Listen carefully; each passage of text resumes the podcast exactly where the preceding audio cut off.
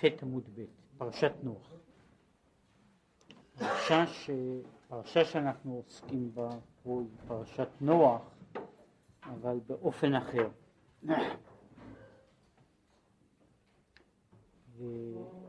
והכתוב שהוא, שמסביב לו המאמר, המאמר נאמר הוא מים רבים לא יוכלו לכבות את האהבה ונהרות לא ישטפוה. אם ייתן איש את כל הון ביתו באהבה, בוז יבוזו לו. הנה, מים רבים, דיברנו שמים רבים לא יוכלו לכבות. מים רבים הם כל טרדות הפרנסה והמחשבות שבענייני עולם הזה. אלה הם מים רבים. זה, זה נקרא מים רבים. יש uh, דאגות, דאגות, טרדות, uh, עסקים, עניינים, צרות, אפשר להמשיך הלאה והלאה ברשימה ככה, כל זה זה מים רבים. מים רבים לא יוכלו. עם כל זאת, למרות שיש כל כך הרבה מים רבים, עם כל זה לא יוכלו לכבות את האהבה. שהוא בחינת האהבה המוסתרת שיש בכל נפש מישראל, בטבע, מבחינת נפש האלוקית, שטבעה לעלות ולהיכלל תמיד למעלה כשלהבת העולם מאליה. כן? למרות שיש מים רבים, הם לא, לא יוכלו לכבות את האהבה. איזו אהבה? מדבר פה אהבה מסותרת שיש בכל נפש בישראל בטבעה. שיש, ועל זה נדבר עוד, כל המאמר הזה בכמה וכמה צורות, בכמה פנים, יש אופנים שונים, דרכים שונות, עניינים שונים בעניין של אהבה. ואנחנו מדברים, יש אהבה מסותרת. אומרים, יש בכל נפש מישראל בעצם מהותה, בעצם היותה, יש אהבה לשם, שהיא אהבה מסותרת, משום שהיא לא גלויה, היא לא גלויה והיא לא פעילה בכל נפש באותה, דר, באותה דרגה ובאותו מצב. כלומר, יש, יש הרגשה של אהבה, שהיא אהבה גלויה. יש אהבה מסותרת שהיא נמצאת בתוך הנפש, וכמו שהוא מסביר, היא לא קשורה למעלת נפש מסוימת, אלא היא קשורה במהות הנפש מישראל, שהיא לא קשורה בזה שהנפש הזו היא של אדם גדול יותר או צדיק יותר, אלא בזה שיש לו נשמה, נשמה של אדם מישראל, יש לו אהבה מסותרת. כן? שאהבה יכולה להיות מסותרת, זאת אומרת כל כך מסותרת, לא רק שאחרים אינם יודעים עליה, אלא הוא בעצמו איננו יודע עליה, כן? ויכול להיות שהוא, אה, שהוא גם מאלה שמכחישים, שהוא בכלל לא, לא מודה שיש דבר כזה בתוך המציאות. כן? ואף על פי כן, אף על פי כן יש אהבה כזו, שהיא נמצאת בכל נפש מישראל, שהיא, שטבעה לעלות ולהיכלל תמיד למעלה, כשלהבת העולם מאליה. כמו, שה, כמו שהאש בטבעה, בתולדתה, במהותה, שואפת כלפי מעלה, כך הנפש בישראל שואפת להידבק בקדוש ברוך הוא. כמו שכתוב לאל מיני, כמו שכתוב קודם לפני הכתוב הזה, כתוב רשפיה רשפי אש שלהבת ים, שהיא בחינת שלהבת הבאה מלמעלה, שהיא הנפש האלוקית. אומרת, זוהי השלהבת שבאה מלמעלה במתנת שמיים. אומרת, לא, היא לא עבודתו של האדם, היא לא פרי ההתבוננות והמחשבה האנושית, היא לא פרי המאמץ האנושי שהגיע לאיזושהי דרגה, אלא היא שלהבת העולם מאליה, דבר שמתפרץ ויוצא ועולה מעצמו. שקודם התלבשותה בגוף הגשמי הייתה נהנית מזיו השכינה, ואז הייתה מיוחדת בתכלית הייחוד באינסוף ברוך הוא. ולזאת, גם אחר התלבשותה בגוף הגשמי, ולא רק בגוף הגשמי אלא לעסוק בעניינים גשמיים שהם הנקראים מים רבים. עם כל זאת לא יוכלו לכבותה מלהיות תמיד בבחינת אהבה ותשוקה נפלאה, לעלות ולקלל למעלה. אם כן, אף על פי שיש מים רבים, מכל מקום המים הרבים הללו אינם יכולים לכבות את האהבה. הם אינם יכולים לכבות את האהבה משום שהאהבה הזאת תלויה בנפש, מעין מה שאמרנו מקודם במאמר הקודם, מה שיש על הכתוב הזה, הביאני המלך חדריו. כיוון שהנפש הייתה קשורה בשורשה, במהותה, בקדוש ברוך הוא, משום כך גם המים, מים הרבים אינם יכולים לכבות את האהבה הזו, ושהיא שייכת לעצם מהותה של הנשמה האלוקית, והנשמה האלוקית היא רק הופרדה מן הקדוש ברוך הוא, היא אה, הוכנסה בתוך גוף גשמי, היא נמצאת בתוך המים הרבים ששוטפים אותה מכל צד ופינה, ואף על פי כן, הוא אומר, עם כל זה שיש פה מה שקורא לזה אש כזו, בכל זאת המים הרבים אינם יכולים לכבות אותה. עכשיו הוא מוסיף מעבר לזה, שזה בעצם תמצית המאמר, ואדרבה, על ידי התלבשותה במים רבים הנ"ל, יכולה להגיע למדרגה יותר גבוה מקודם שירדה לעולם הזה, כאשר התבאר. יותר, לא רק שמים רבים לא יוכלו לכבות את האהבה, אלא יותר מזה, הנפש הזו שנמצאת בתוך המים הרבים יכולה להגיע למדרגה שלא הייתה לפני הגיעה לעולם הזה. זאת אומרת, המים הרבים הללו לא רק לא מכבים את האהבה, אלא יש צד מסוים שהם גם מעלים אותה לדרגה גבוהה יותר. זה, ה, זה העניין, תוכן הדברים. והנה, בחינת מים רבים הנ"ל נקראים מי נוח, מבול? מי נוח, שהם מי המבול, הם המים הרבים? זהו מבול ששוטף ועובר.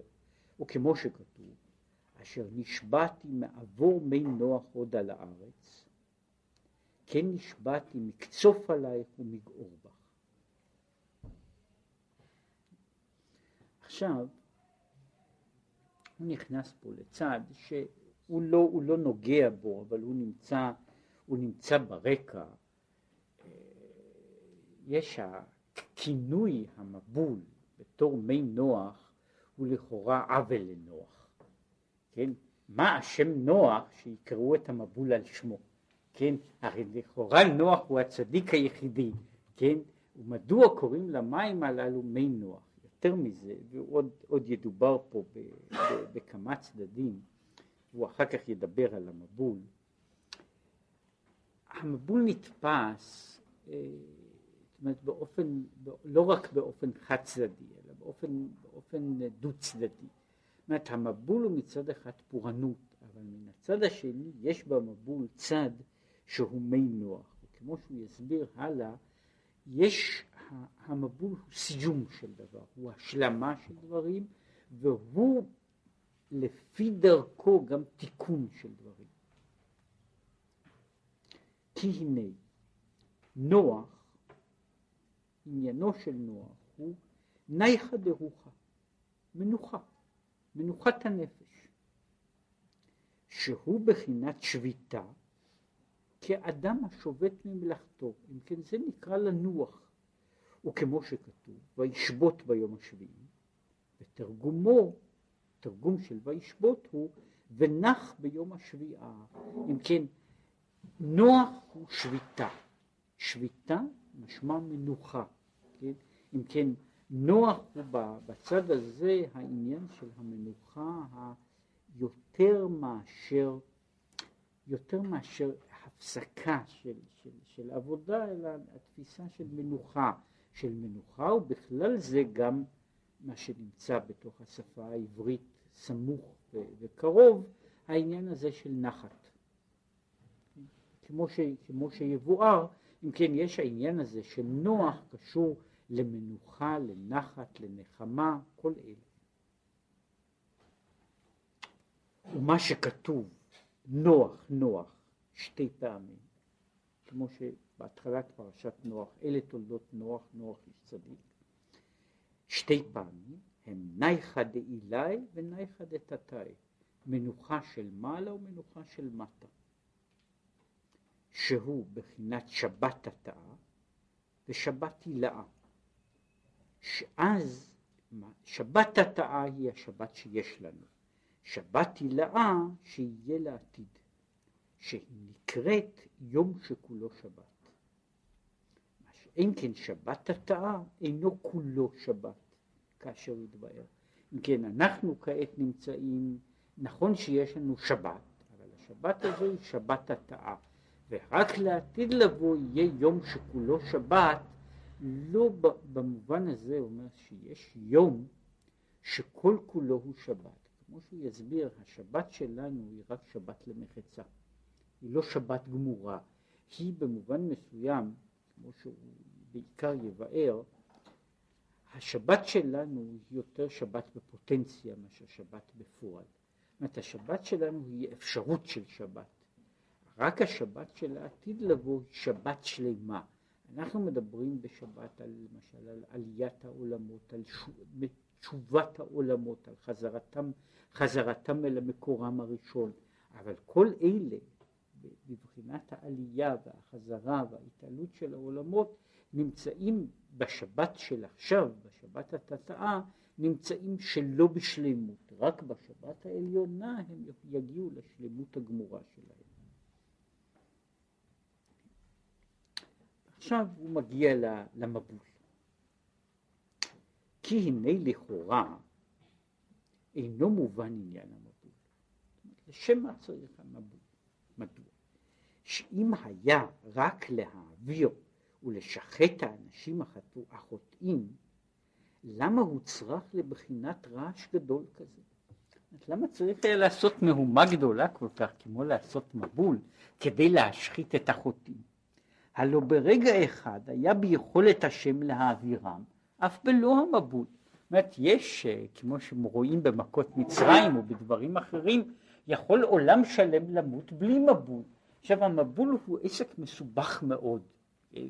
מכניזם מסובך, עניין מסובך, זה לוקח שנה שלמה, כן, לשם מה צריך מבול כדי, אה, זה, זה נראה מה שקוראים לזה תהליך מורכב מדי, בכדי להרוג כך וכך מיליונים אנשים ש, שנמצאים בתוך העולם. אך באמת היה המבול בא לטהר את הארץ. אומרת, יש למבול, יש דבר אחר. למבול יש נוסף לצד שהוא משמיד את החוטאים. המבול שוטף את העולם, הוא בא לטהר את העולם, ולשם טהרת העולם צריך מבול. שנאמר, כי מלאה הארץ חמס, ונתקלקלה מאוד, והיה נצרך לטהרה, ולזאת בא המבול דווקא. שהוא בחינת מים, בכדי לטהר את הטמאים. אם כן, זאת אומרת, זה יוצא כמו שלוקחים שיש דבר טמא, שיש, שיש בן אדם טמא, הוא נכנס למקווה, שיש כלי טמא, מכניסים אותו למקווה, כשיש עולם טמא, אז הקדוש ברוך הוא מכניס את כל העולם למקווה, כן, והוא מטביל אותו ככה, כדי, כדי לטהר אותו, שהוא כדוגמת המקווה, ארבעים שאה שהיא מטהרת את הטמא. כמו כן היה המבול בא בכדי לטהר את כל הארץ. כמו שכתוב, וזרקתי אליכם מים טהורים וטהרתם. אם כן, יש העניין הזה של המבול, הוא טהרת הארץ, טהרת העולם. ולכן יש במקום אחר, יש בספר יחזקאל, יש פסוק על, על ארץ ישראל שהיא ארץ לא מטוהרה, לא גושמה ביום זעם. כן? מכאן למדו שבארץ ישראל לא היה מבול. לכן הוא אומר שארץ ישראל היא ארץ לא מטוהרה, בארץ ישראל לא עברה את טהרת המבול, כן? שאר העולם נטהר במבול, ארץ ישראל לא נטהרה בתוך המבול, כי יש הצד האחר של המבול, שהוא הצד שהמבול, זאת אומרת יש צד הכיליון של המבול, שהוא עניין של רגע, יכול להיות ברגע, יכול להיות ביום אחד. המבול כמבול, 40 יום ו-40 לילה, שלזה הוא רומז לגבי העניין הזה של 40 שאה של, ה, של המקווה, 40 יום ו-40 לילה הם באים לטהר את העולם. כל העולם המלאה הארץ חמאס, נשחטה הארץ, כן? העולם נעשה, נעשה מלוכלך מקצה לקצה, השחית כל בשר דרכו על הארץ, וכדי לתקן, לנקות את העולם, צריך לנקות, לשטוף אותו במים. ולזאת נקראים מי נוח, שנעשה מזה נייחא דהוכה. לכן הוא אומר, מי המבול נקראים מי נוח מפני שהם מי מנוחה. זאת המבול מעבר לצד הכיליון, יש בו צד הזה של, ה, של ההיטהרות. אחרי המבול יש עולם נקי. שוב. עכשיו, הוא ממשיך. והנה, שיעבוד הפרנסה נקרא גם כן מי נוח. יש עוד שיעבוד. יש, יש, יש שיעבוד, יש, יש דבר כזה שהוא הוא, הפרנסה, כן, ופרנסתו של האדם עם כל הדאגות הכרוכות והמלוות את מה שקוראים לזה חיים, חיים נורמליים, כן, וזה, שמעניינים משום, ש, משום שיש יש כנראה כישרון אנושי שכמות הדאגות כנראה לא פוחתת, היא לא תלויה ב, ב, ביוקר המחיה, אלא היא אה, בנויה בזה, כן, יש דאגות של עניים מרודים ויש דאגות של בינוניים ויש דאגות של עשירים, אבל כולם יש להם סוג של דאגות, דאגות שהן צרות, צרות החיים בתוך המציאות, שהן שעבוד הפרנסה. וכמאמר חז"ל, שבחר לו אברהם אבינו שעבוד נגד גיהנום. שכתוב שאברהם אבינו נתנו לו ברירה, אה, או שבניו ילכו לגיהנום, או שיהיו בשעבוד, והוא הסכים לקבל את השעבוד במקום הגיהנום. וזה מה שהוא, מה שהוא לקח. אז אומרת, זה סוג כזה של, שוב, של אה, גיהנום קטן, כן? זה מה שהוא רוצה לומר, ש, שפרנסתו של אדם זה, זה, זאת אומרת, הרי לא נותנים לבן אדם לבחור בין שני דברים לא שווים. אלא נותנים לבן אדם במקום גיהנום בבת אחת, נאמר ל-12 חודש, נותנים לו איזה משך 70 שנה, כן, אה, ב, ב, זאת אומרת, אבל, אבל הכמות והאיכות צריכה להיות אותו דבר, זאת אומרת, אז יש, יש דבר כזה. עכשיו הוא מסביר הלאה, מה העניין של שיעבוד נגד גיהנום? שכמו שאי אפשר לנשמה לבוא בגן עדן, ליהנות מזיו השכינה, עד שתרד קודם לכן בגיהנום, משום שהגיהנום שוב, הגיהנום משמש לאותה מטרה, כמו שאנחנו מדברים אנחנו פה מדברים על המהות של, של, ה, של העונש לא כאמצעי של פורענות, לא כאמצעי ענישה או אמצעי נקמה, אלא כאמצעי של היטהרות. אין הנפש יכולה להגיע לגן עדן מלבד צדיקים בודדים, אלא אם כן היא עוברת קודם דרך הגיהנום. והגיהנום הוא סוג של, ש, שלפני שהנפש יכולה להגיע לגן עדן, צריך לנקות אותה, ואז היא עוברת דרך הגיהנום. עכשיו זה תלוי כמה שהייתה מלוכלכת, ככל שהייתה מלוכלכת יותר, כמו בכל כביסה, ככל שהדבר הוא יותר מלוכלך הוא צריך יש דבר שצריך לכבס אותו רגע אחד, ויש כאלה שצריכים לכבס אותם 12 חודש, ואולי אולי יועיל לעשות את זה נקי כמו שהיה קודם. וכמו שאמרו גבי אחר, מוטב דלדייני וליתי לעלמא דעתה.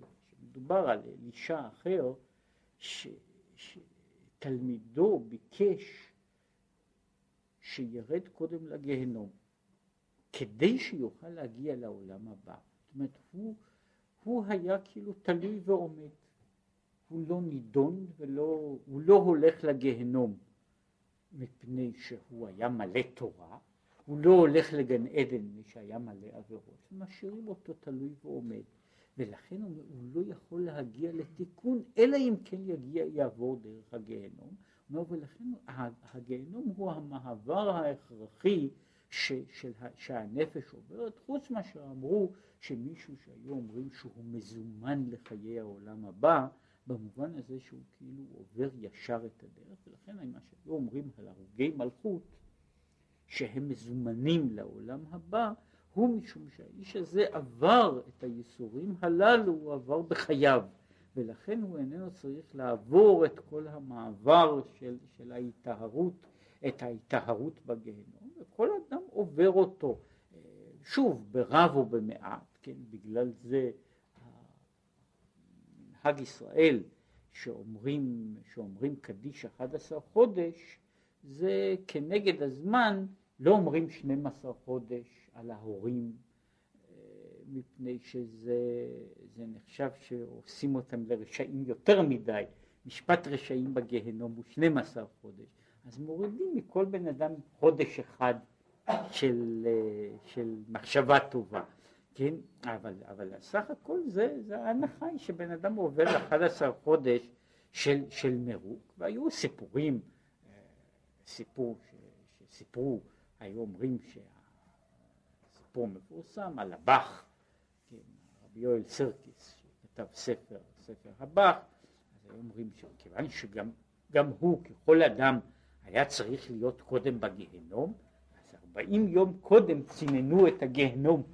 שהוא יוכל לעבור ולא לא, לא ייקווה יותר מדי, כן? כן, אבל התמצית היא שהמעבר דרך הגיהנום הוא מעבר של טהרה, שהוא הכרחי לא מבחינת העונש, אלא הוא הכרחי כדי שהאדם יוכל לעבור לדרגה גבוהה יותר. זאת אומרת, אין אדם יכול לעבור לדרגה אחרת עד שהוא נטהר, כן? ובצד אחר, ההסבר הוא בעניין הזה באופן יותר פנימי, כדי ש, שהנפש תעבור לשלב אחר, למצב אחר, יש עליה חובה, במובן זה, לשכוח את המציאות של העולם שלנו. אני לא יכול להיות במהות אחרת, במציאות אחרת, כאשר אני קשור אל המציאות של העולם הזה. זה אה, אם להביא רק דוגמה קטנה שאנשים אנשים רבים נתקלים, נתקלים בה כאשר אדם למשל צריך לעבור משפה לשפה. אחת הבעיות היא לא רק ללמוד שפה חדשה, אלא לא לחשוב בשפה הקודמת. וככל שאדם קשור יותר בשפתו הקודמת, הוא מושך אותה אחריו גם כשהוא מדבר שפה אחרת. זה מאוד בולט כשאנשים יודעים שתי שפות קרובות, ואז הם גוררים אחריהם את כל ה... את האידיומטיקה, את הבעיות של שפה אחת אל עבר השפה השנייה, משום שהבעיה היא במובן מסוים בעיית השכחה, לא רק בעיית הזיכרון, שזה אגב אחד היתרונות של ילדים, גם בלימוד של שפות. זאת העובדה שיש לי מבנה מסוים, שאני בונה בו משפט, שאני חושב בו, הוא זה שמפריע לי אחר כך לבנות לקלוט שפה חדשה. למעשה, מה שקוראים, למשל לגבי שפות, דבר שניכר לעין, שיש, אדם לומד שפה זרה ועדיין יש לו אקצנט זר, מבטא זר, והסיבה היא שהוא אמנם לומד את המילים של השפה החדשה, אבל את הגיית האותיות והתנועות, את זה הוא לא למד לשכוח, ולכן הוא מושך אחריו את המבנה של השפה הקודמת, הוא מושך את המבנה הלשוני, הוא מושך את האופן שבו ביטאו, שבו השפה הקודמת הייתה מבוטאת, הוא מושך אחריו לשפה החדשה. עכשיו הבעיה היא לגבי הנפש, שהנפש צריכה לעבור לסוג אחר של קיום, אבל היא חיה פה בתוך העולם הזה. ובתוך העולם הזה היא קלטה את המושגים, היא למדה את השפה, שפת החיים של העולם הזה. כדי שהנפש תוכל לעבור לסוג חדש של חוויה, היא צריכה לעבור שינוי דרסטי, לשכוח את כל מה שהיה קודם לכן. ואם היא לא שוכחת את מה שהיה קודם לכן, היא לא יכולה להיכנס לעולם, לעולם החדש. העולם החדש לא יהיה עולם, עולם של, של גן עדן, אלא עולם מבולבל של, של, של דברים שבאים משני, משני עולמות כאחד. וזהו העניין שמה שאומר שהנשמה יורדת לגיהנום כדי להיטהר ממה שדבק בה מן העולם הזה, שהיא תוכל להיכנס לגן עדן. וכמו שאומרים הלאה, וגם לטבול בנהר דינור, כמו שכתוב במקום אחר, שהנשמה צריכה לטבול בנהר של אש, כדי לעבור גם מגן עדן אחד לגן עדן שני. זאת אומרת, מגן עדן תחתון לגן עדן עליון, הנשמה צריכה לטבול קודם בנהר דינור, כדי לעלות לגן עדן, משום שוב, גן העדן הקודם מפריע לגן עדן החדש. זאת אומרת, המצב, המצב החדש, שוב צריך שינוי, שינוי וטיהור, לא מחטא. וכאן כמה שהוא אומר, אחרי גן עדן הנשמה טובלת בנהר דינור. למה? כדי שהיא תוכל להיכנס לשלב אחר. לכן השלב הזה, הטבילה הזו, למרות שהיא טבילה של אש, היא טבילה שהתמצית שלה, זאת אומרת הנקודה הבסיסית שלה היא היטהרות לקראת קבלת דברים חדשים. כן? זו למעשה, אה, יש אה, הבעיה, בעיית הנפש לגבי גן עדן היא כמו בעיה של לכתוב על נייר כתוב. לכתוב על נייר כתוב. כל הכתב הישן צועק וצועק מן ה... דרך, דרך, דרך האותיות החדשות, כן? וזה, הבעיה היא שם למחוק את כל, ה, את, כל, את כל מה שהיה קודם לכן, למחוק אותו בשלימות, כדי שעל זה יוכל להיבנות בניין חדש של, של מציאות. עכשיו הוא אומר, זהו גיהנום. כמו כן, על ידי שעבוד יכולים לעלות למעלה מעלה למדרגה יותר גבוהה. זה שאברהם אבינו בחר את השעבוד במקום הגיהנום, אומר מפני שעל ידי שעבוד הפרנסה, שעבוד הצרות, אפשר להגיע לאותו דבר כמו שאפשר להגיע דרך הגיהנום, כלומר לסוג מסוים של עלייה והיטהרות. עכשיו הוא מסביר קצת, והנה שעבוד אין הפירוש מה שיש עלי, עלינו אתה מלך ושנוטל מאיתנו מס. אומר, אומרת, לאנשים נראה שהשעבוד זה נמצאים בגלות, יש מלך, לוקחים מיסים, זה שעבוד. אומר שגם בזמן בית המקדש היה עלינו מלך ישראל. אז מלך היה תמיד, זאת אומרת, זה לא ש... זאת אומרת, לפעמים הוא, הוא כאילו אומר את זה, מה זה נקרא שעבוד? שעבוד איננו מבוסס על העניין הזה שיש רשות, שיש שלטון. מפני ששלטון שייך, הוא שייך אפילו בזמנים הטובים, יש שלטון. ומה ששייך למיסים, המס היה ביותר. כידוע שחלק עשירי הוא צריך כל אחד ליתן.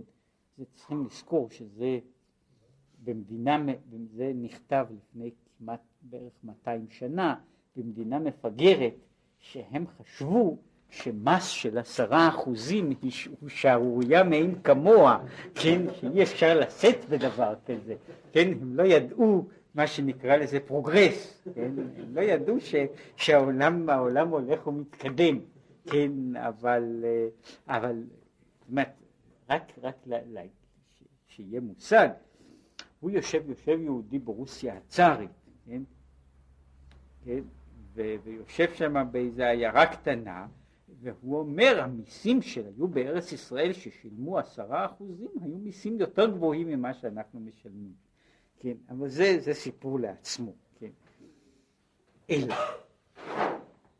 הוא מסביר מהו העניין הזה של שיעבוד הוא לא בזה שיש חובות והתחייבויות, אלא הכוונה היא שבזמן שבית המקדש היה קיים היה נמשך ברכה והשפעה עצומה. עד שארץ ישראל הייתה ארץ זבת חלב ודבש, שלא על פי הטבע כלל, כמו שכתוב בגמרא סוף מסכת כתובות, שיש שם שני דפים של סיפורים על ברכת הארץ. ולא היה כלל דאגות וטרדת הפרנסה. כן, הוא אומר ככה, השעבוד, השעבוד איננו בזה שאדם משלם מיסים. השעבוד איננו בזה שיש רשות ויש שלטון ויש משטר. השעבוד הוא בזה שיש דאגות פרנסה, שיש טרדת פרנסה. זאת אומרת, השעבוד איננו תלוי, הוא נאמר ככה, השעבוד לא בנוי רק על המבנה של הנתינה האובייקטיבית, אלא על חוסר הוודאות, על הדאגה המתמדת, על חוסר הביטחון. זה עושה את השעבוד. אומרת, השעבוד הוא, הוא החיים הלא בטוחים, המציאות הלא בטוחה, לא, לא השיעור המס שהאדם משלם, כמו, כמו, כמו השיעור כמה נשאר אחרי המיסים. כן, שלמעשה העוני של, של מבנה חיים שלם, השעבוד, הדאגות, הטרדה. ועתה, יש לכל אחד ואחד יגיעות וטרדת הפרנסה לעסוק בענייני עולם הזה הגשמי. כן אומר, לא שבזמן בית המקדש לא הייתה לבני אדם עבודה, כן, שאנשים לא עבדו, או שאנשים לא שילמו מיסים, או שאנשים לא היו כפופים, אלא שדאגת פרנסה, טרדת פרנסה, היא זו שעושה את השעבוד. זה מה שהוא קורא לזה שעבוד שבגלות, הוא השעבוד של, של, ה, של הדאגה המתמדת, של הטרדה המתמדת, של חוסר ביטחון מתמיד. זה נקרא שעבוד. כן? זה נקרא מי נוח, העניין הזה שראשו של אדם מונח בתוך הדאגות שלו. כן? שהוא מסביר את העניין, שהעובדה שהאדם צריך לחשוב על זה, שזה מעסיק אותו, שלא נותן לו מנוחה, זהו העניין שנקרא שעבוד. שזה בעצם, זהו, זהו שורש, שורש השעבוד הוא, הוא הדאגה, לא המעשה, לא, לא המחויבות, אלא, אלא העולם של הדאגה, מה שהוא קורא לזה הטרדה, ההגדרה של טרדה היא אינני בטוח שמשהו יקרה. וזה מה שקוראים לזה, אני מוטרד. אני מוטרד, יכול להיות שאינני יכול לעשות שום דבר, אבל אני, בגלל זה שאני מוטרד, אני גם לא יכול לעשות שום דבר אחר, כן? כמו שקורה, יש כל מיני אנשים, כל אחד עם האופי שלו ועם העניין שלו, זאת אומרת, בן אדם עומד לפני איזשהו דבר, כן? ומתוך כך הוא לא יכול כבר לעשות שום דבר. אדם עובד, זה קורה ש, שאנשים עומדים יש אנשים ש, שמוטרדים ככה בנסיעה, יש אנשים שמוטרדים ככה מסכנה, יש אנשים שמוטרדים מסיבה אחרת שהיא בעצם אינני יכול לעשות שום דבר. בין שאדאג בין שלא אדאג, התוצאות תהיינה אותן התוצאות. אבל אינני יכול שלא לדאוג. זה סיפרו פעם על ה... אחד מהרבנים הגדולים שהיו, היה הרבי מצאנז, שהוא היה, שהיה בנעוריו היה עני מרוד. ואשתו הייתה, הייתה טורחת הרבה בפרנסה, שניהם יחד, הוא היה רב, זו עיירה קטנה, והיא הייתה מנסה איכשהו להוסיף משהו לפרנסה, ושניהם ביחד היו רעבים למדי. כן, ויום אחד היא אומרת לו, אני לא יכולה, אני לא יכולה לשאת איך שאני כל הזמן דואגת ומוטרדת ואתה שום דבר, כן? ואז הוא אמר לה, כן, אה, דבר אה, אה, שבוודאי מליצה יפה, אבל לא רק מליצה, הוא אומר, הרי את יודעת למה אביך לקח אותי לחתן? הוא לקח אותי לחתן מפני שאני הייתי עילוי. ומה זה עילוי? שמה שבן אדם אחר לומד בשמונה שעות, הוא לומד בחצי שעה. זה אותו דבר, מה שאת דואגת בשמונה שעות, אני דואג בשתי דקות, ואני אחרי זה יכול לעשות דברים אחרים, כן? עכשיו, הבעיה, הבעיה זו, זאת אומרת, הבעיה, היכולת, ככה, זה מה שהוא בעצם אומר, שמה ששובר ומפריע לבני אדם הוא לא רק, הוא לא מה ש... רק הדברים, הדאגה שהוא עומד על עשייה ממשית, אלא הטרדה, החוסר הוודאות, חוסר הביטחון, הדבר הזה שהוא, שהוא צריך לחשוב ולתכנן ולהיות בראש מלא בדברים, זה שלא נותן לבן אדם, זהו, אלה הם המים הרבים ששוטפים כל הזמן את החיים.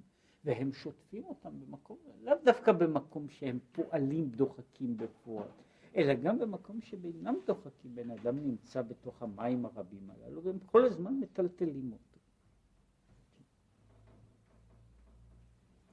עכשיו, הוא בחינת מים רבים הנ"ל, שהם נקראים מי נוח, שהוא בחינת נייחא דרוחא.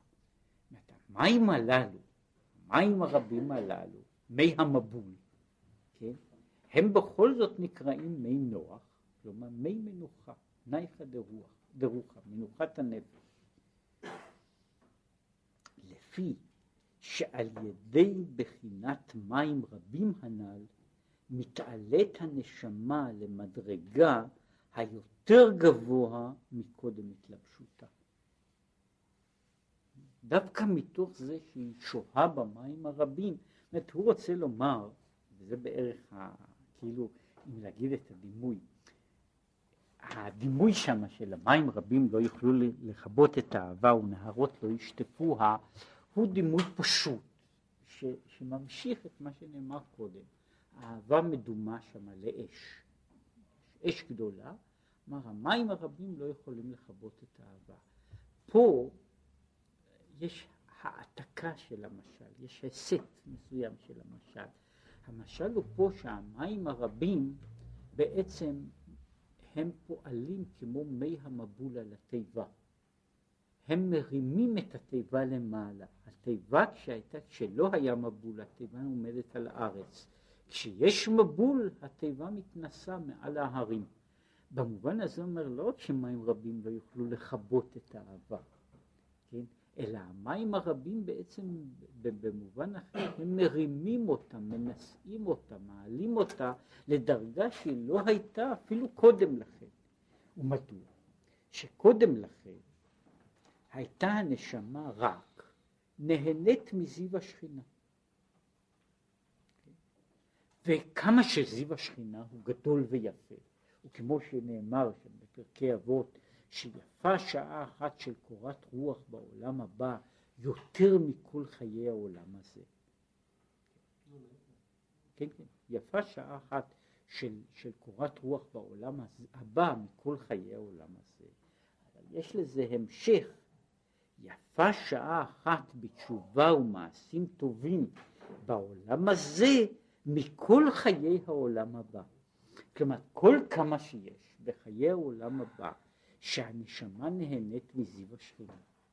עכשיו, גם אם אנחנו אוספים את כל חיי העולם הבא, לא רק שעה אחת, שעה מול שעה, אלא אוספים את כל המהות של חיי העולם שעה אחת במה, בתשובה ומעשים טובים בעולם הזה גדולה מכל חיי העולם הבא.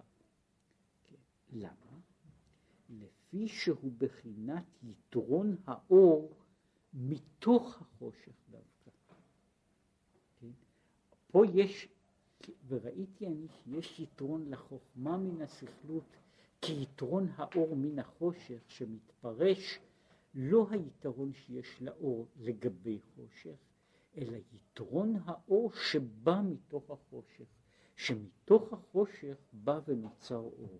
ובאותו אופן יש העניין שה, שהיתרון של של מה שעושה הנפש בעולם הזה הוא שהיא עושה אור מתוך החושך דווקא. שהוא בבחינת יתקפיה סטרא אחריו.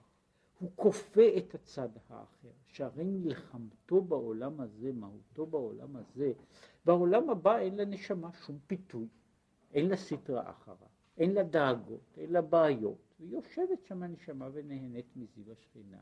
בעולם הזה הנשמה נלחמת כל הזמן בצד האחר, ולכל הפחות במעשה טוב היא כופה את הסטרה אחריו. ומעבר לזה נוצר והתהפכה חשוכה לנהורה. הוא הופך את החושך לאור. כן? וכשהוא הופך את החושך לאור, את המר למתוק, זה, זהו דבר שהוא מעל ומעבר למדרגה של העולם הבא. שכשעושה כל היום בעניינים גשמיים, בטרדות הפרנסה, שהם הנקראים חושך. אז הוא כל היום נמצא בתוך החושך, כן? והוא רץ ומתרוצץ ומתייגע ועמל בלי, בלי זמן, בלי שיעור ובטרדה מתמדת. הוא מתבונן אחר כך בתפילה. אחר כך, אחרי יום כזה, כן, הוא מגיע להתפלל, הוא מתבונן אחר כך בתפילה, איך שאין לך עשב מלמטה, שאין לו מזל מלמעלה, שמגדל אותו, שמכה אותו, אומר לו גדל, שהם המזלות, שהם המשפיעים חיות כל העולם הזה. כן, כל הדברים שבעולם הזה יונקים מן המזל של מעלה, שהוא ממנו החיות. כמו שכתוב, הוא ממגד תבואת שמש, הוא ממגד גרש ירחי. והמזלות, הם מקבלים משבעים שרים, שהם שרים ש, שממונים על המזלות, והשרים מקבלים משמרי אופנים. זאת אומרת, אנחנו אומרים שהשרי, שבעים השרים של מעלה, שהם שרי כל העולם, הם מקבלים לא מן האופנים שבמרכבה, אלא משמרי האופנים. כאילו שמה שנשאר שמרים מיין, כך מקבלים השרים, הם מקבלים את, ה, את המרבץ, את, ה, את המשקע של מה שיש אצל האופנים. והם מקבלים מהמלאכים. וגבוה מעל גבוה, כך דרגה מעל דרגה, עד שכולם מקבלים מבחינת מלכותו יתברך. כמו שכתוב, מלכותך מלכות כל עולמי. לומר, שמהווה, המלכות האלוקית, מהווה את כל העולמות מאין ליש ממש. והמלכות שמהווה את העולם הוא רק בחינת זיו השכינה בלבד, שאינו אלא בחינת זיו, כלומר הערה בלבד לגבי מהותו ועצמותו יתברך ויכול, שהוא בבחינת אין סוף ממש.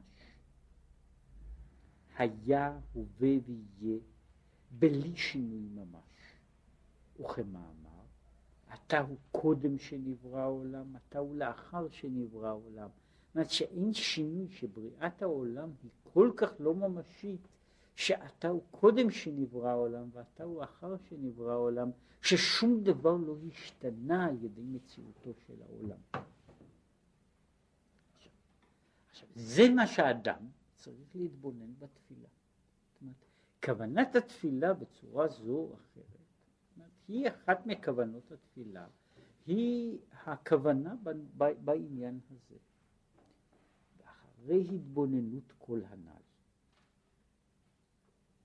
בעומק הדעת, כן, שהוא אומר שזה לא מספיק שהוא לוקח רשימה בספר, כן, אה, הוא מסתכל בה לראות שכתוב ש, שה, שהמזלות מקבלים מהשרים והשרים מהאופנים, כן, והוא עובר על הרשימה הזו, אלא שהוא מתבונן בעניין הזה בעומק הדעת.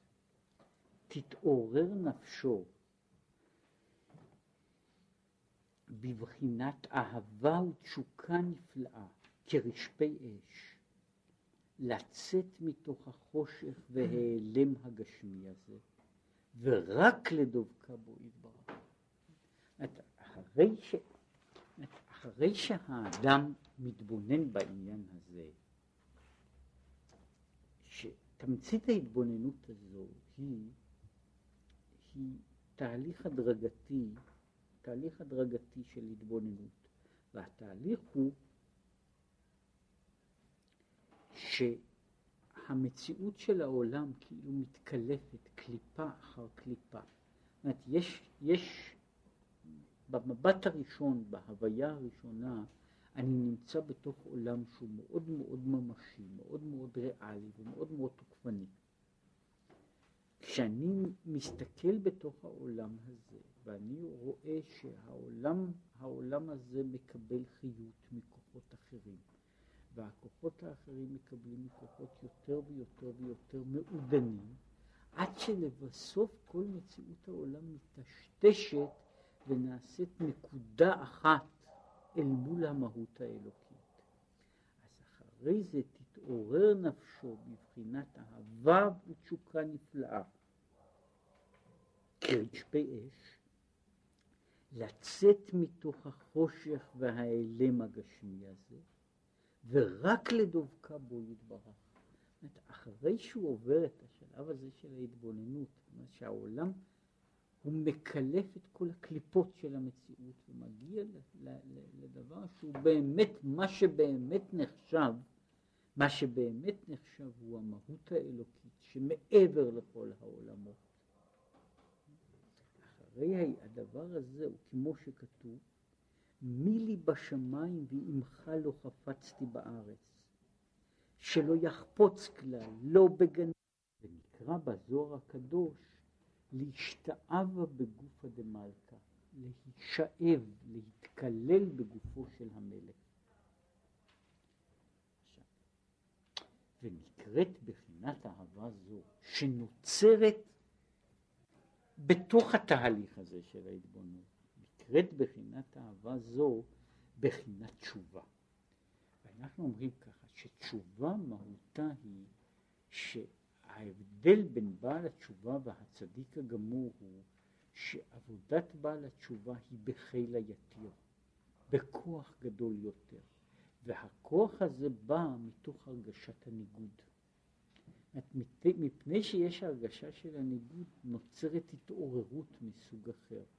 ההתעוררות של, של הצדיק, מכיוון שהוא כל הזמן פועל באיזשהו זרימה שקטה, שלווה, אין לו, אין לו רגעים של התעוררות שנובעת מתוך ההתפרצות הפתאומית של, של גילוי, של התגלות.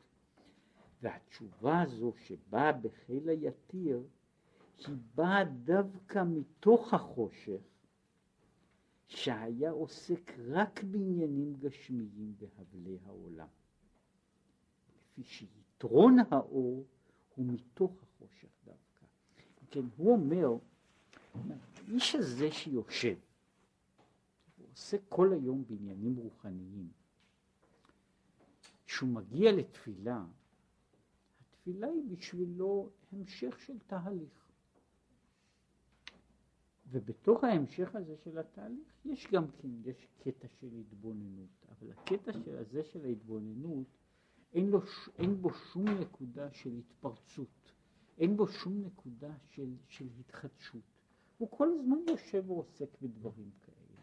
עכשיו, אבל מה קורה לבן אדם שהוא נמצא כל החיים שלו, הוא רץ יום שלם, מן הבוקר עד הלילה, הוא כל הזמן טרוד בטרדות שלו, והוא לא זוכר לא, לא מי הוא ולא מה קוראים לו ולא מה עושים איתו, והוא לא זוכר שום דבר שבעולם. ואחר כך האיש הזה בא להתפלל, והוא מגיע לנקודה של התבוננות. הנקודת ההתבוננות שלו דווקא משום שהוא היה כל כך שקוע בטרדות שלו, ההשתחררות יוצרת את ההתפרצות של, ש, שהיא שייכת המהות של בעל תשובה, שהיא המהות הזאת דווקא מפני שהוא נמצא בחושך.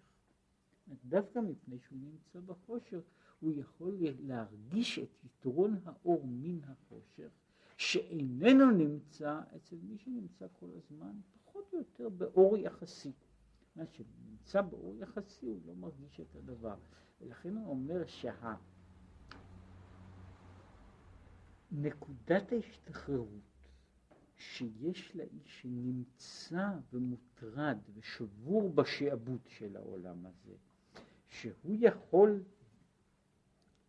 שהוא יכול בתוך הגלות שלו להגיע לשחרור, היא דרגה גבוהה ועליונה יותר מכל, מכל דרגה, גם של הנשמה שנמצאת בגן עדן. הנשמה בגן עדן לא יכולה להרגיש את העניין הזה, היא אולי מבינה אותו יותר טוב. הנשמה בגן עדן אולי מבינה יותר טוב את התיאוריה התיאולוגית. אבל היא לא יכולה להבין את התשוקה שיש, את, את הרגשת ההתגלות שיש שבן אדם יכול אפילו לרגע אחד, דווקא מפני שהוא שקוע כל כך בתוך הטרדות של העולם הזה, דווקא מפני שהוא טובע כל הזמן בתוך, בתוך ענייני העולם הזה ודאגותיו, שדווקא מתוך כך יש לו הרגע האחד שבו, שבו יש ההתעוררות, התעוררות שהיא לגמרי ממין אחר, ונקראת אהבה זו בכל מאודיך. זאת היא אהבה שהיא נקראת ואהבת את השם אלוקיך בכל מאודיך, שהוא בלי גבול ממש, שבאה דווקא מן ההיפוך והחושך דווקא, שהוא בחינת נפש הבהמית, יכולים, לב... עכשיו אומר, ונקראת שהיא בחינת, שהוא מן החושך, כמו שכתוב במדרש. טוב זה מלאך חיים, טוב מאוד זה מלאך המוות.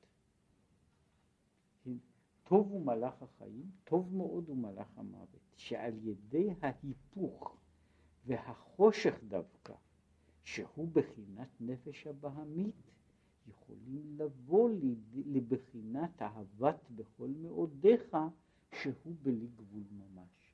כן, היציאה הזו, באותו אופן שם נאמר, טוב זה יצר טוב, טוב מאוד זה יצר רע, טוב זה מלאך חיים, טוב מאוד זה מלאך המוות. מסביר שאת בחינת המאוד אני יכול להשיג דווקא מתוך החושך, מתוך המוות, מתוך הרע. באיזה אופן? שנקודת ההתגברות ההיחלצות, ההשתחררות, שיש בה, באיש הזה, שדווקא זה ששקוע כל הזמן בתוך הדאגות שלו, היא, היא נקודה שהיא נמצאת מעל ומעבר למה שיכולה נשמה טהורה לעשות, מפני שהיא לא יכולה להיחלץ. היא לא יכולה להגיע לנקודה הזו של, של ה... של הקפיצה הפתאומית, של המעבר הפתאומי שיש דווקא בנשמה הטרודה. יש מעין זה, יש דבר שהבעל שם טוב היה, היה אומר, הולך לו יהודי, מסתובב בשוק יום שלם, ומסתובב, מתרוצץ ולא יודע שום דבר על שום דבר, כן? כל הזמן בהתרוצצות, ופתאום פתאום הוא נזכר שהגיע זמן מנחה, והוא קופץ לבית כנסת, ו- ואומר ושומע שאומרים קדושה ומצטרף ואומר קדושה, ולא מבין מילה ממה שהוא אומר, אומר בכל שרפי מרום מזדעזעים על כל הברה והברה, מפני שזה קשור לאותה נקודה בעצמה, יש מעין זה למשל. האיש הזה שמסתובב לו, מתרוצץ לו יום שלם, הוא כבר לא יודע מה, באיזה מקום הוא נמצא, ופתאום הוא נאנח, הוא נזכר, משהו חסר. זאת הנקודה הזו היא נקודה שהנשמה שהייתה בגן עדן איננה יכולה להשיג. אומרת, דווקא לפי זה יוצא, פה, פה, פה כאילו נוצר, נוצר וחוזר ונוצר הפרדוקס של, ש, שהוא פה מעלה, ואגב היו אומרים, זה היה אחת הסיבות שהיו אומרים מדוע הדרשה הזו נאמרה בפרשה הזו, שהיו הרבה מאוד חסידים שהיו מגיעים אל הרבי בחודש תשרי. והיו כאלה שהיו שוהים בראש השנה, ראש השנה ביום הכיפורים, יש כאלה שהיו שוהים כל החודש כולו, פרשת נוח, זה היו הולכים הביתה. היו הולכים הביתה, זאת אומרת גם אלה שיכלו, כמה, כמה יכלו אנשים להיות מחוץ לבית, אנשים הלכו הביתה. וכשאנשים הלכו הביתה, אז הייתה ל, לרבים רבים ההרגשה, אומרת, עכשיו הוא היה חודש שלם, הוא היה בעולם אחר, הוא היה בעולם שכל כולו היה רוחניות. במה הוא עסק? בתורה, במצוות, בקדושה, וכל העולם היה רוחני, והעולם היה טוב מאוד. ועכשיו שוב הוא צריך להיזרק אל, החיים של, של המציאות, עם העבודה הקשה, עם כל מה שיש שם, עם כל הדאגות, עם הטרדות, עם, עם מה שהוא אומר במקום אחר, ושהוא פה כל כך מובן, עם חוסר האפשרות של נחת רוח, עם חוסר מנוחה אמיתית, שהוא אחר כך עוד ידבר קצת על העניין הזה, גם השבת היא לא שבת גמורה, יש חוסר מנוחה אמיתי שהוא חוסר המנוחה של, של חיים שאין להם, כאילו שכל הזמן מציבים שאלות בלי פתרונות, שזה מה שהוא קורא לזה מי נוח, מבול כזה, שיש כל הזמן יש בעיות, כל הזמן יש בעיות, ובן אדם לא יכול לצאת מכל עולם הבעיות הזה. אז הוא אומר, ההרגשה הזו היא הרגשה שנעשית חמורה הרבה יותר. ועל זה הוא מדבר, זאת אומרת, המאמר דווקא שייך, זאת אומרת, שייך והוא נאמר בדברים הללו, לדבר על מעלתו של האיש הזה, שהוא כל כך דואג, וכל כך טרוד, וכל כך אין לו זמן, ובאמת שהוא מתאר פה, מתאר חיים של בן אדם ש, ש, שבקושי גומר להתפלל ורץ מיד ל, ל, ל, לעבודה, ששוב, לזה לא ה progress לא עזר, שהעבודה שהייתה של 14 שעות, 15 שעות, 16 שעות ליום, כן, ואחרי כל זה הוא לא פתר את הבעיות שלו, לא את הבעיות הכלכליות ולא את בעיות החיים שלו, אחרי כל זה. אז בן אדם נמצא במין, במועקה מתמדת שאין לה, שאין לה פתרון. כן? זה הוא אומר שהמים רבים לא רק שלא יוכלו לכבות את האהבה, כן? אלא כמו שהוא מתאר, וזה ההמשך של כל המאמר, שהיכולת בתוך המים הרבים הללו, כיוון שהמים הרבים באמת אינם מכבים, הם מעממים, הם מטלטלים את האהבה הזו מקצה לקצה, אבל יש לו רגע אחד, שיכול להיות רגע, הוא יכול להיות בתפילה של ערבית או בתפילה של שחרית או בתפילה של שבת, שיש לו רגע אחד שבו הוא יכול דווקא מפני שהוא היה עסוק כל כך בענייני העולם הזה, הוא יכול בתוך הרגע הזה, הוא יכול למצוא נקודה של שחרור ולהרגיש את, את העניין הזה של ממעמקים קראתיך, מהמעמק של מצוקת הנפש, מהמעמק של, של הרגשה שהוא נמצא כל כך בחושך. מתוך המעמק הזה הוא יוצא, הוא יוצא שהוא יכול, יכול להגיד מי לי בשמיים ממך לא חפצתי בארץ. זאת אומרת, פה, פה יוצא שהעולם הזה ש, שאני רץ אחריו כל הזמן, שאני יכול, אני יכול, באיזה, יש לי נקודה שבה אני יכול דווקא את העולם הזה שאני כל כך קשור בו, שהוא כל כך מחניק אותי, אני יכול להשתחרר ממנו,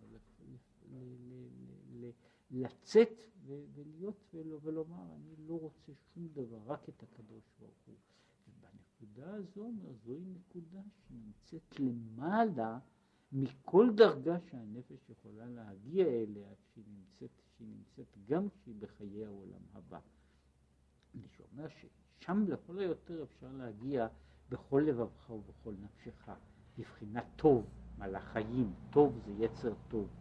את הטוב מאוד שהוא נובע מזה שהאדם נחלץ ממלאך המוות.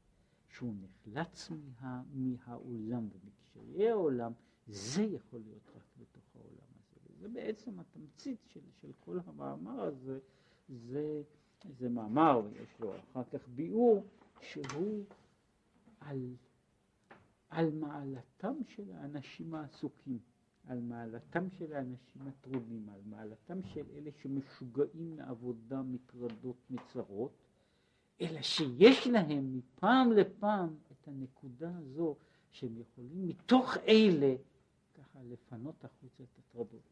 רוצה לספר סיפור, שסיפרו פעם על חסיד אחד שהיה היה איש עשיר, הוא היה איש עשיר, אבל uh, כמו כל האנשים, שזה לא פותר אותם, טרוד ומוטרד, ו, ו, וסיפרו שמישהו פעם uh, הציץ בחלון שלו, והוא ראה שהוא יושב, זה היה כבר, שהייתה שעת לילה, והוא ישב וסיכם, ישב וסיכם את החשבונות של ההכנסות וההוצאות של היום. אחר קנה, עשה, הוא יושב ומסכם טורים, טורים, טורים, ואחר כך הוא יושב, מותח קו, כותב סך הכל, ואז הוא מסתכל שהאיש ההוא נעצר, ושוקע במחשבה, ובסוף כותב מתחת למספרים, אין עוד מלבדו. זאת אומרת שהוא הגיע לעניין הזה של סך הכל, אז הוא כותב אין עוד מלבדו. וזה אומר, זה הנשמה בגן עדן לא יכולה לעשות.